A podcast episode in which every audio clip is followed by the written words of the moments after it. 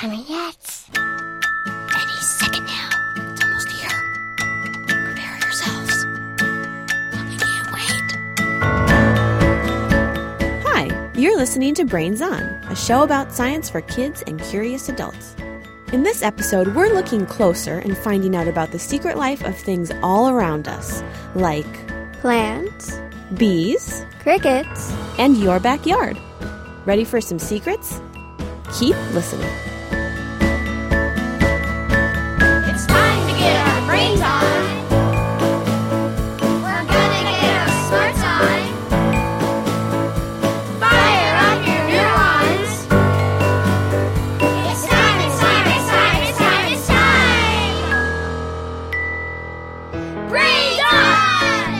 it's time, it's time. Brains on! Brains on! Hi, I'm Molly Bloom, and I'm here today with Tara Detallier. Hi, Tara. Hi. Tara, can you tell us a little about yourself? I am twelve years old. Uh, I have two pets, a cat and a dog. I have a little sister named Caitlin. She's in first grade. I love animals. Yeah, I think they're super cool. I like big cats, like ocelots and servals. And, yeah. But I think narwhals are cool, too. What was that last one? Narwhals. What are narwhals? They look kind of like dolphins, except they have a giant horn sticking out. So you and I are communicating now with our words and our facial expressions and the way that we move our hands, but there are things communicating all around us and we don't even know it. We spoke with three scientists who are in on some of these more hidden ways of communicating. First up, Daniel Chamovitz of Tel Aviv University. He's here to tell us about plants.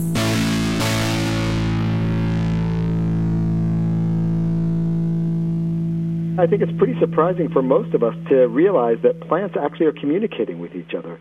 You know, we understand animals communicating, people communicating with each other, but we sort of think of plants as inanimate, you know, these unmoving objects around us.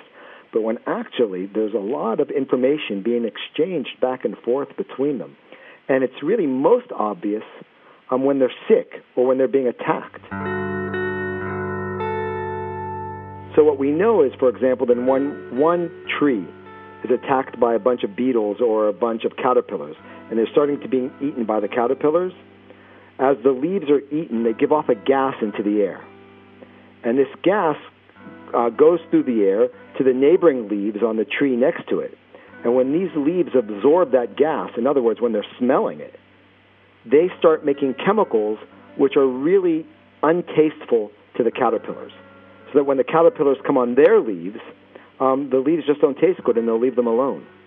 So these plants are communicating with each other through the smells that they're giving off. There are certain plants that when they're being eaten by caterpillars, they give off a different smell into the air, and that this smell is irresistible to wasps. And then the wasps come to them and eat the caterpillars. Just like we can get infections with bacteria and viruses, plants get infected with viruses and bacteria, and they give off a different type of gas. Actually, it's very interesting. When a plant is infected by a virus, it will give off a different gas than when it's being eaten by a caterpillar, so that the other leaves around know what's in the neighborhood. Should they be protecting themselves against viruses, or should they be protecting themselves against caterpillars?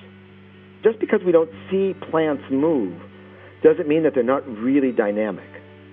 And, you know, when a plant gives off nectar, what they're doing, it's calling for the bee to come to pollinate it. You know, who's in charge? Is the bee in charge, or is actually the flower in charge?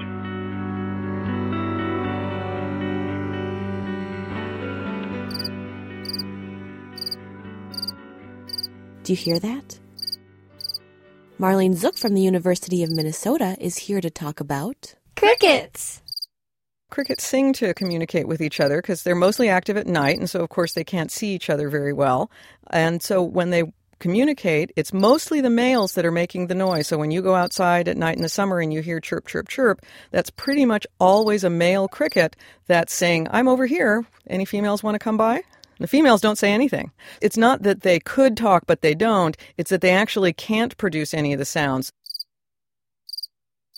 Male crickets produce sound by rubbing their wings together, and they have special structures on those wings that help to produce the sound and to make it louder. But the female wings don't look like that at all, and so even if females did rub their wings together, it wouldn't make any sound. Imagine that you're running your fingernail across the back of a comb. And so the comb has all these little teeth that stick up, and then you make like a little noise as you're running your fingernail across it. Well, that's pretty much what the cricket's wings look like. There's what's called a file on one wing that's rubbed against a scraper on the other wing, and the scraper goes against these pegs that are on the file, and it makes a little prrr type noise. So every time a cricket closes his wings, it makes what we call a pulse of sound. So he goes brr, brr, and he can do that really fast, especially if it's warm outside. And the timing of those wing closures is what makes different species of crickets sound different. You can think of them saying a couple of different things. One of them, and the most important thing, is I'm a male and I'm a cricket of this particular species. And so that's the most important thing they need to convey. They're also saying, in a sense, I'm here and other males better keep away from me. And finally, we think that at least in the crickets that have been studied, they might be saying, not only am I a male and of my particular species, but I'm a really good male and you'd be better off coming to me than to the next guy that's, you know, down at the next bush. Now we're heading underwater with Virginia Weiss from Oregon State University. She's here to talk about coral. We are looking at a baby coral. Overnight, it was released from its parent as a little larva that swims around. Then it settles down onto the bottom of the ocean, but in our case, to the bottom of the tank. It looks like a speck to us, but it will eventually turn into a big coral colony. To the eyes of a coral biologist, it's very cute. Corals don't have things we would use to communicate with, like voices um, or eyes. They don't have senses that we think of typically, but they're still animals, and they have to sense their environment, and they have to talk among themselves in their own way to be successful. They start off as a single individual animal, but over time, they can divide and become hundreds or thousands or millions of those individual animals all hooked up together. And so really, instead of using voices or using touch, they're using chemicals to tell each other whether they need food, if there's danger. Chemicals are central to corals. That's the way they sense their world, and that's the way they communicate with each other. One of the best examples I can think of of corals on a reef communicating is when they reproduce. And in some places in the world, for example in Australia, uh, they have very, very carefully timed reproduction. One night out of the year, or just a single night, every coral on the reef releases its eggs and sperm at a single time. And they have to communicate in order for that to be timed correctly.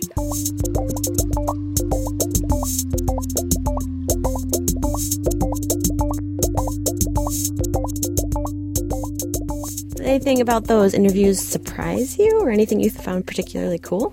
Well, with the coral, I don't typically think that they could communicate because they don't have, like, eyes or ears or mouths or any type of thing like that to communicate with. Hey, Tara. It's time for the mystery sound. Mystery sound. Here it is.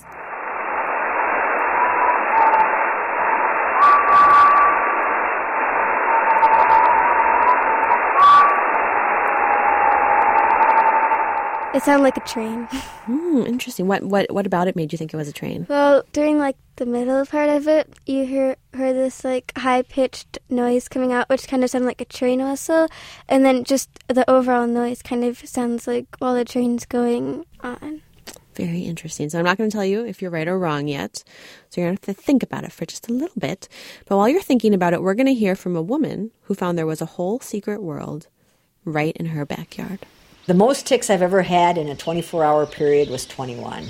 Talk about grossing people out. Oh, ick. My name's M J Hatfield. I'm a retired U P S driver. I'm from central Iowa. I'm an insect enthusiast, is what I like to be called. I uh, got glasses when I was in fifth grade, and at that time I couldn't see the big E. So my theory is I couldn't see anything. So I didn't notice anything. So ever since fifth grade, my whole life has been looking close and starting to notice things. One of the things that really got me on insects is I, I don't focus very well, and I don't pay attention very well. And with insects, I can see something every day that I have never seen before in my life. I either see an insect I've never seen, I see it on a plant I've never seen it on before, I see a life cycle I've never seen. There's just so much information out there. There's just so much going on that I've never paid attention to before. Okay, we're going to walk out here. We can hear the toads calling, we can hear the water, and we can hear the wind. Okay, somewhere I just hear a bumblebee flying around. Flowers are a good place to look for insects. There's a little ant. Oh, here's a here's a good little bug. Spittle. And what that is, is that's home to the larva of a spittle bug. Doesn't have wings yet, but there he is, kind of cute. So this is the lab. There's a couple microscopes, the computer, the camera on the microscope, so that I can actually photograph things um, through the computer. And then this balcony. This balcony is great because it leads to my insect rearing. This is where I rear insects, and they've got labels on them where they came from, corresponding to a file in the other room. I like them to be outside because that's whatever the temperature is and whatever's going on outside is where they would be naturally. So everything up here has already pupated. Most insects, eighty-six percent, have four life stages, which would be egg, larva, pupa, and adult. These are um, actually, these are a new species up here, and we've been working on this since two thousand nine. Let's go on inside and take a look at through the microscope and see what you can see, because that's kind of fun. I actually have a pretty cool little bug here. It's a bee, actually, it's a bee, and uh, this is a little bee that I collected on wild geranium. I will never get done with my bugs, with what I have right now, identifying them. I'll never get done. I have too many.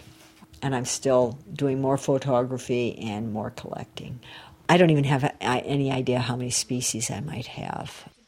Insects is an area where the common, the ordinary, the everyday person can make a difference. You can find new species. You can find new behaviors. There is so much that isn't known. Turn off the T V and get outside. There is so much fascinating information out here. Look and see what's in your own yard. Look in your own garden.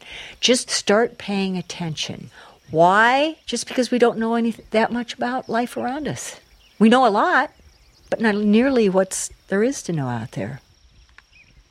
So Tara, like M J, you spend a lot of time in your backyard, and instead of insects, you're looking at plants, and I understand you and your neighbor have been collecting sunflowers and doing experiments on them? When they break down because they become too heavy, like the heads do, we just take them, drag them into their garage, and then we also collected like um, lamb's ear, which is super soft. It's like a pillow almost. It's so soft. And then we collected um, a rotting tomato just to see what it was, and then a green tomato that was almost ripe, and then we collected some dead ferns and some live ferns and a morning glory and a petunia. Did you keep these after you examine them? Mm-hmm. And then we try and spray them with water so they'll stay alive a little longer so we can continue doing experiments with them. That's really cool. So what have you found it during your experiments? Um, well, that it's really hard to get the seeds out of the tomato to do separate experiments on them. And we are wondering if we combine seeds, could we, like, make another plant? But in sunflowers, there's, like, these little bells on the outside with black seeds in them. So what we did is we cut open a sunflower seed, and then we took the inside out, and then we stuffed one of the black ones in there and closed it again and planted it. So I'm wondering, even the, since they both grew on the sunflower, would that make a difference or not? So you'll have to wait till the spring then to see? Yes. I'll be interested to hear what you what you find then. Mm-hmm. It seems like you guys spend a lot of time just sort of exploring what's around you. Yeah, in the summer, I was out, we were out there together like maybe eight hours a day. And then even now, we're still out for like four hours a day. That's really cool. I think M J Hatfield would be really excited to hear about your exploration.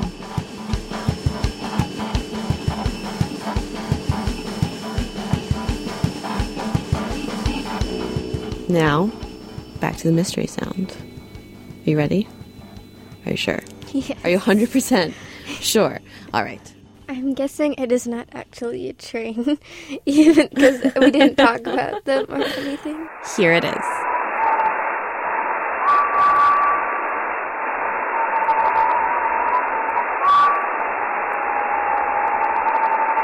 All right, you've heard it a second time. Any other guesses? Well, I don't know a specific one, but I'm guessing since we're talking about communicating, it involves a communication between one thing and another. That's a good guess. Which is why, uh, which is why I said a train whistle at first, because that's how like you hear them coming. Definitely, yeah. I mean, that is the way that trains communicate with people. Like, get out of my way. Hmm. But you ready to find out the answer? Yes. Producer Sandin Tatin is here with Marty Wohl to reveal the answer. Here's Marty. What we're hearing is the reflections of meteors that are hitting the Earth's atmosphere. Meteors are rocks from space that fly into the Earth's atmosphere. When it's dark out, you can see them. They look like comets blazing through the sky. But when it's light out, you can't see them very well. So how are we hearing them? In this case, we have radar stations around the country that send out radio waves, and if something bounces back, it tells them there's an object there, typically an airplane or something like that. When meteors enter our atmosphere, they create a trail of ionized gas, and those ionized gases have the ability to reflect and bend radio waves. The radar hits the meteor and the gas, and it bounces that signal back. So we're actually, instead of seeing the meteors on a radar screen, we're actually hearing the signals coming back to the originating station.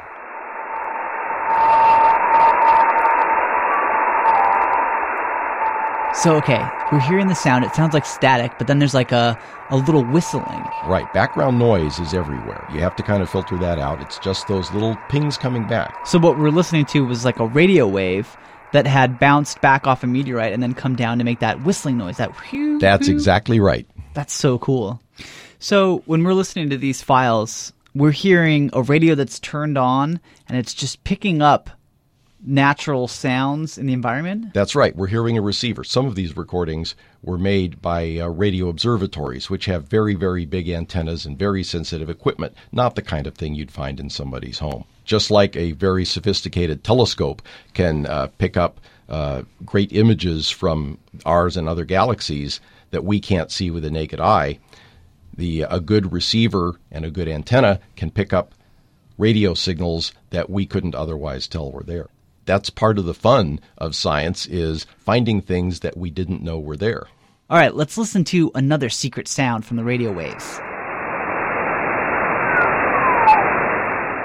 Okay, what was that? That was a single meteor, but in this case, it was moving away from the listening station. Do you notice how the pitch went from high to low? Yeah, it sounded like a slide whistle. Okay, exactly. Uh, you ever stand near a train track and you hear a train coming, and as it passes, the horn drops in frequency, it gets lower? Yeah, yeah, yeah. Okay, that's called the Doppler effect, and astronomers use it. We see it in nature all the time, and that's what's happening here.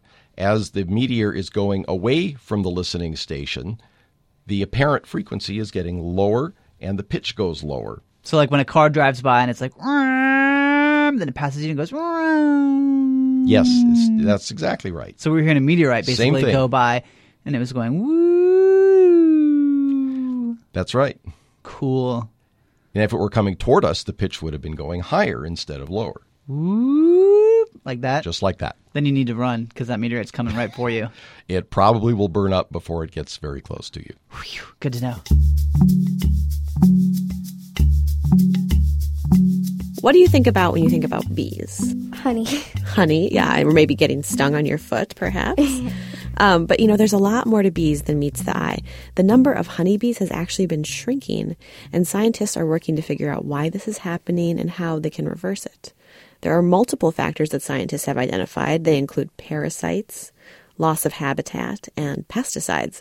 And if you're interested in getting more details, you can find them on our website, brains on dot org. And bees are really important to a lot of aspects of our daily life, and it turns out that our world would be very different without them. We asked Rupert Angelides to write a song about what would happen if there were no more honeybees, if they all disappeared.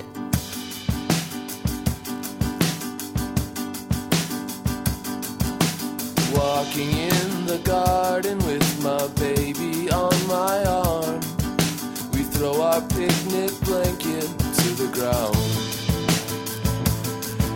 Smelling flowers, tasting fruit, makes me wonder what we would do if we no longer heard that buzzing sound.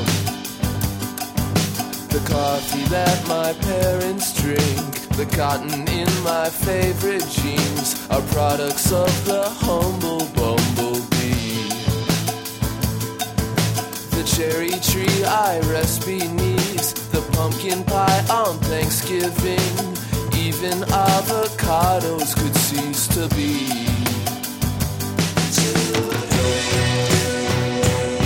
Or not to be.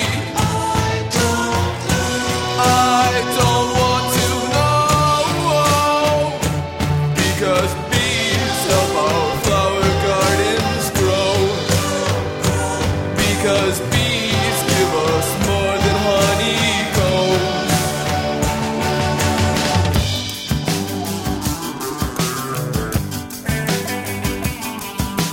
Competition to survive, we depend on the beehive to cross-pollinate and mix plant genes.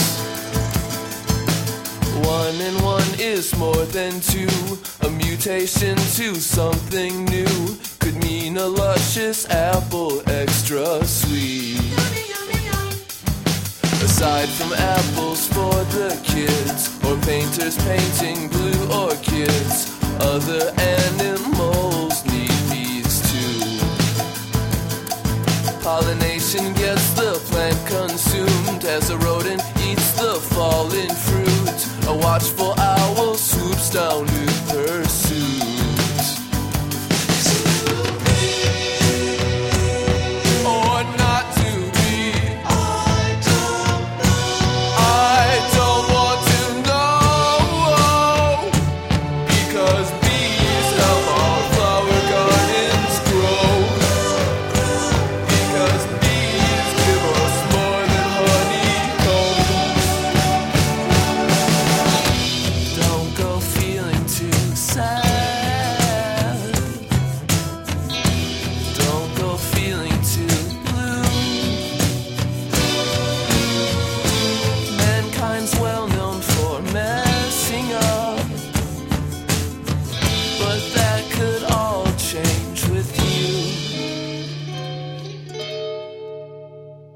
That was Rupert Angelides with the song Because Bees. His song imagined a world without bees.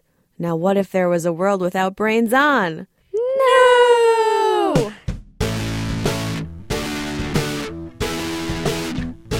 Brains On! Well, this episode is over and out, but you can always head over to brains on dot org to find more. This episode was produced by Molly Bloom, Mark Sanchez, and Sandin Tatin, with Ellen Gettler, Amelia Templeton, and Levi Weinhagen. Many thanks to Chris Detallier and Will Hirschberger of Nature Images and Sounds, who shared his cricket recordings with us. This episode featured music by Rupert Angelides, Pottington Bear, and Charles Atlas. Any questions or ideas? Got something you want to see in an upcoming episode? Write to us at brains on dot org. While you're there, you can also find past episodes of the show, or you can subscribe in the iTunes store. Thanks for listening!